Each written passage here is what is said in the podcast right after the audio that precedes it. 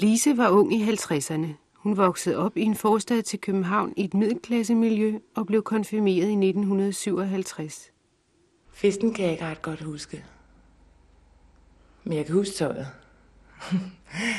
jeg kan huske, at jeg skulle have min søsters konfirmationskjole på, og den var af hvidt mål.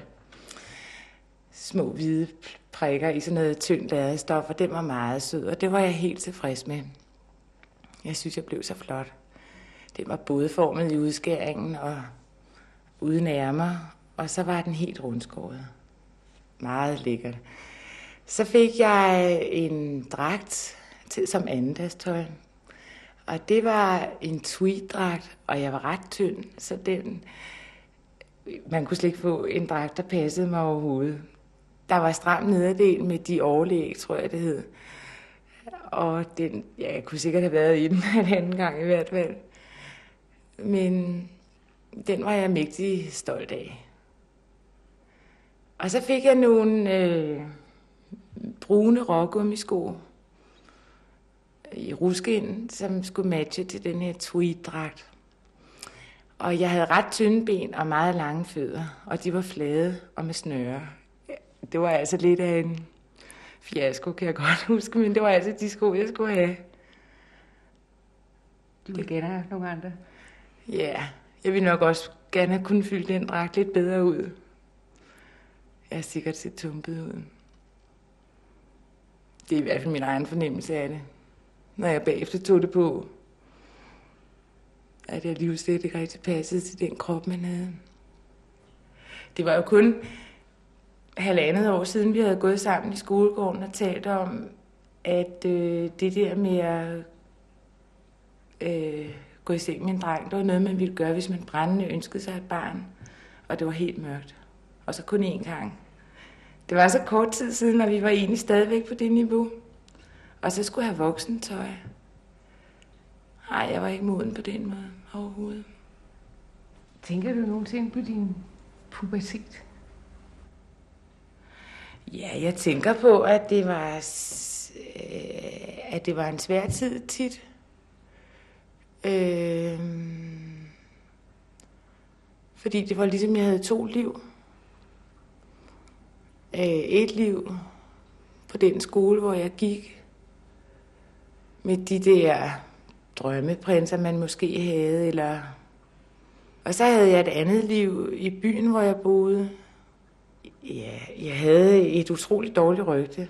Og det var sådan, at jeg flyttede til den by, da jeg var 11-12 år og øhm, fandt øh, hurtigt nogle drengekammerater, som jeg også skulle begynde på den der nye skole sammen med. Og vi havde det meget skægt. Vi byggede hule i skoven, og vi meldte krig, og vi øh, cyklede til stranden og havde det mægtigt skægt på den måde. Og vi prøvede også at kysse og sådan nogle ting, fordi det var meget sjovt, men det var barnets øh, lege. Og jeg fandt også nogle veninder, nogle få piger, jeg legede med. Og øh, vi var øh, en dag nede på marken og legede også barnets lege. Vi havde leget doktor og var blevet overrasket af nogle drenge. Og så fordi jeg samtidig var i den alder, hvor der begyndte at være den spirende forelskelse i nogen, så blev jeg gjort helt til grin. Og så fordi jeg hedder Lise, og Tisse Lise, og Fise Lise, og hvad de ellers skulle finde på at sige, øh, så blev det pludselig lavet om til Lise med den store, og så sagde man ikke mere. Og det har jeg ligesom altid hævet, da jeg var fyldt 18 år, og der gik kun 10 dage efter måske, eller en uge måske. Jeg synes, at nu kunne jeg tillade mig at prøve at gå i seng med en fyr. Og jeg havde kommet sammen med en i et helt år. Jeg var måske ikke vildt forelsket i ham, men det var bare først der, jeg turde. Jeg havde aldrig haft...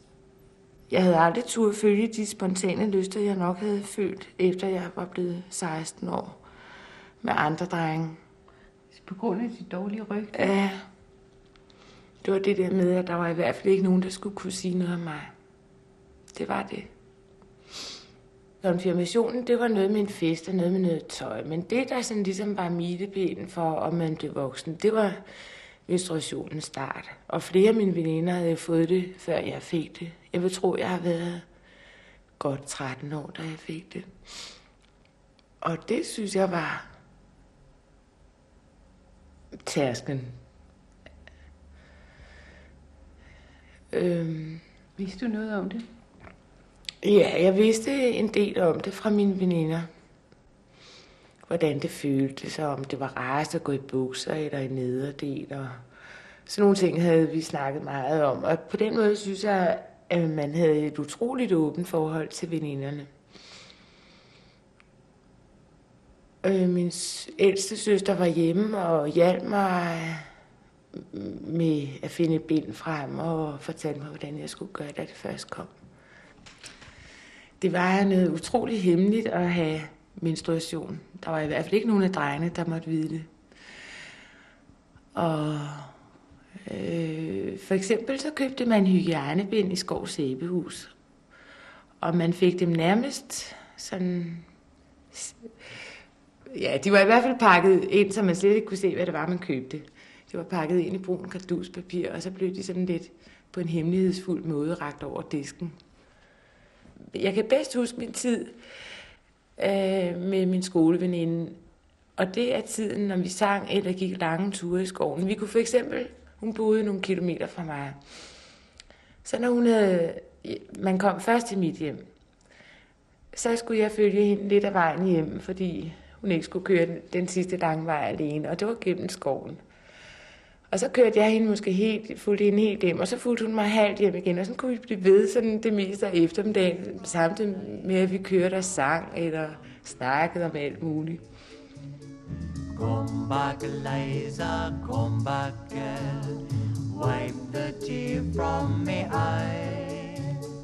Come back, Liza, come back, girl. Wipe the tear from my eye. I remember when love was new. Den veninde, jeg havde i skolen, og jeg, vi sang meget sammen. Hun sang øh, meget godt, og jeg sang også meget godt. Måske ikke helt så godt, men hun havde en meget god fornemmelse for at hive stemmer ud af sådan en gospelgruppe for eksempel, eller Nina og Frederik, når de sang to stemme. Så i løbet af ingen tid, så kunne vi to jo godt finde ud af at synge alle de der sange, der var i tiden, tostemmigt, og det hyggede vi os utrolig meget med. Vi sang virkelig meget. Jeg kan også huske de smarte ting, man prøvede på dengang. Det var sådan noget med at begynde at drikke te uden sukker, og det smagte jo afskyeligt, men det var sådan smart. Come back, Liza, come back, øh, girl. Wipe the tea from my eye. Come back, Liza, come back, girl. Wipe the tear from me eye. Jeg kan også godt huske, at jeg i mellemskolen ikke synes, jeg havde krop til at gå i lange bukser. Jeg synes, jeg havde for grimmen inden. Men det var nok også noget med, at man på et eller andet tidspunkt var begyndt at gå med rullonger, som vi kaldte det. Og det var jo altså et stykke elastik, man strammede rundt om maven og bagdel, så der slet ikke var nogen fasong. Og det var nok det at tage den af, der gjorde, at man fik mere naturlige former, og så synes man ikke havde bagdel til at gå i lange bukser. Men det var de stramme nederdels tid ellers. Og så var det godt med flad ende jo. det er utroligt, ikke? Og så brugte man rullon? Ja, og så min mor sagde, det varmede os. en gang kan jeg også huske, at øh, jeg skulle ud med nogle venner fra byen, men mit hår var fedtet, og min mor hun havde så sagt, kan du ikke tage det barbersprit? Og det prøvede jeg så, og noget af fedtet gik så også af. Men øh, resultatet var jo, at jeg stak som helt barbersalon.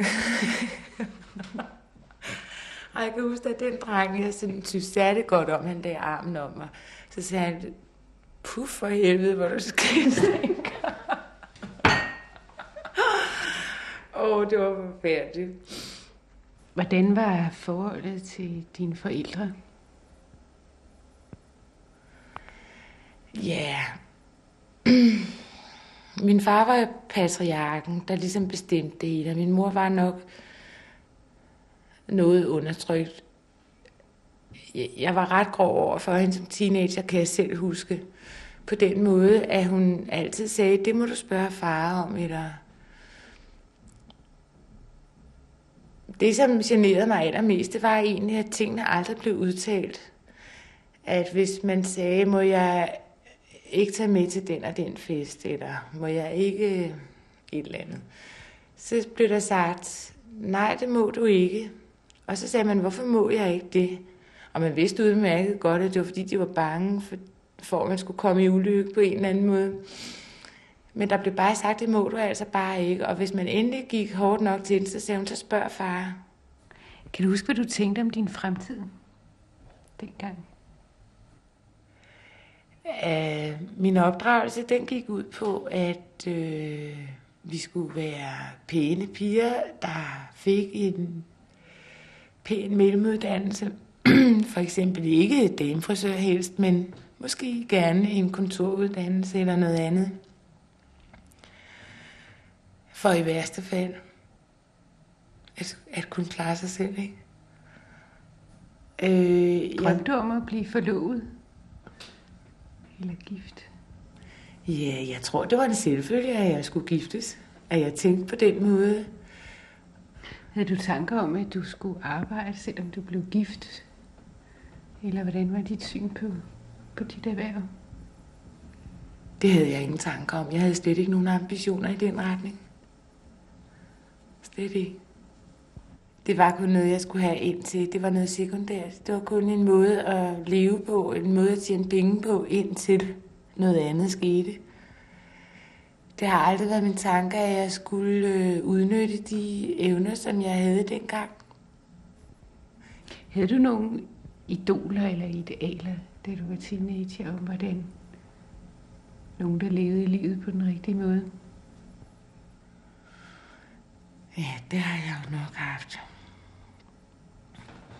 Ja, altså min ældste søster samlede jo på skuespillerinder, og hun havde Piper Laurie og alle mulige dejlige damer, men jeg synes aldrig rigtigt, det blev mig. Jeg var mere fantasibarnet.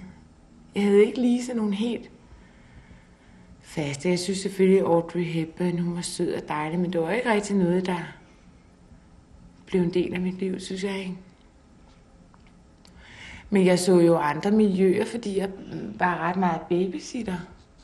Og der kunne der godt være nogle måder at leve på, og det var tit nogle små detaljer, man hang sig i. Noget med en smart radio, eller mm, møblering på gulvet.